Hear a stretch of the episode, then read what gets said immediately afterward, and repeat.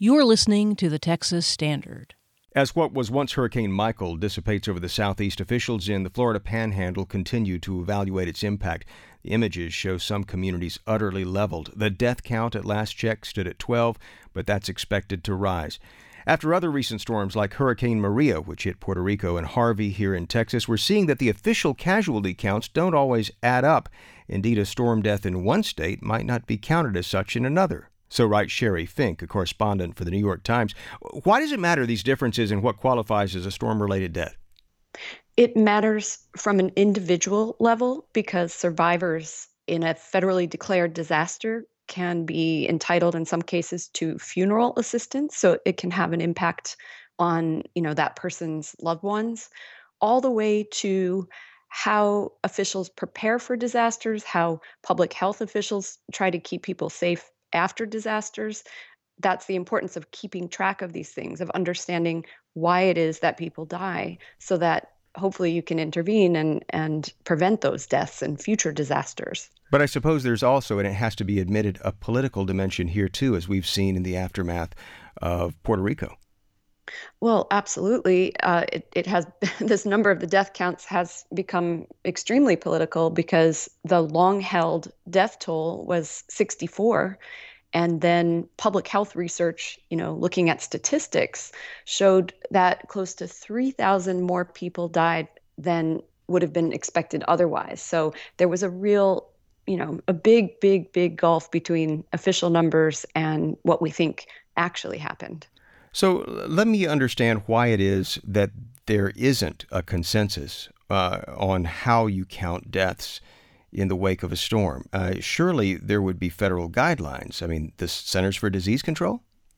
Correct. There are some federal guidelines. They were put out last year after Hurricane Maria, based on um, you know a convening of lots of experts to look at this issue. But this is a long-held problem. It goes back many years, and researchers have been writing about it for many years. So this new guide that the CDC put out is an attempt to get right to the very person who fills out the death certificate and help them understand for purposes of keeping track of these things, let's have everybody do this in a standard way.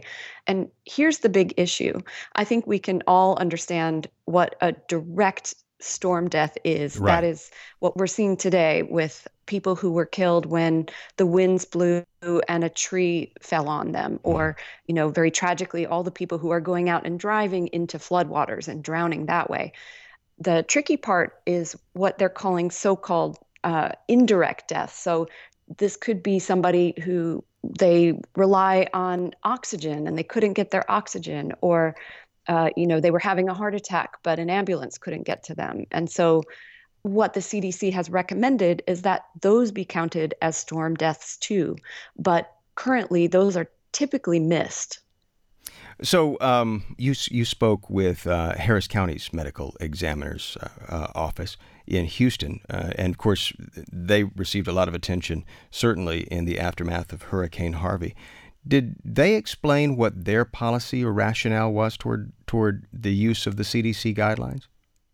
They did. I went back to the Harris County medical examiner's office and said, "Now that the CDC guide is out, are you going to change how you look at these indirect deaths. They said, no, we need to keep doing things the way we've been doing them. If you loosen this definition, where is the line? And so we'll just make sure that all that information on, you know, from our investigations are, are in somebody's records. And um, unfortunately, though, if if it's not recorded on somebody's death certificate, if the storm itself or the natural disaster or human disaster in the case of terrorist attack, mm-hmm. if that's not mentioned on a death certificate, it becomes harder for officials trying to go through statistics to really detect the relationship. And so it all does have to start with the individual coroner, medical examiner, or doctor.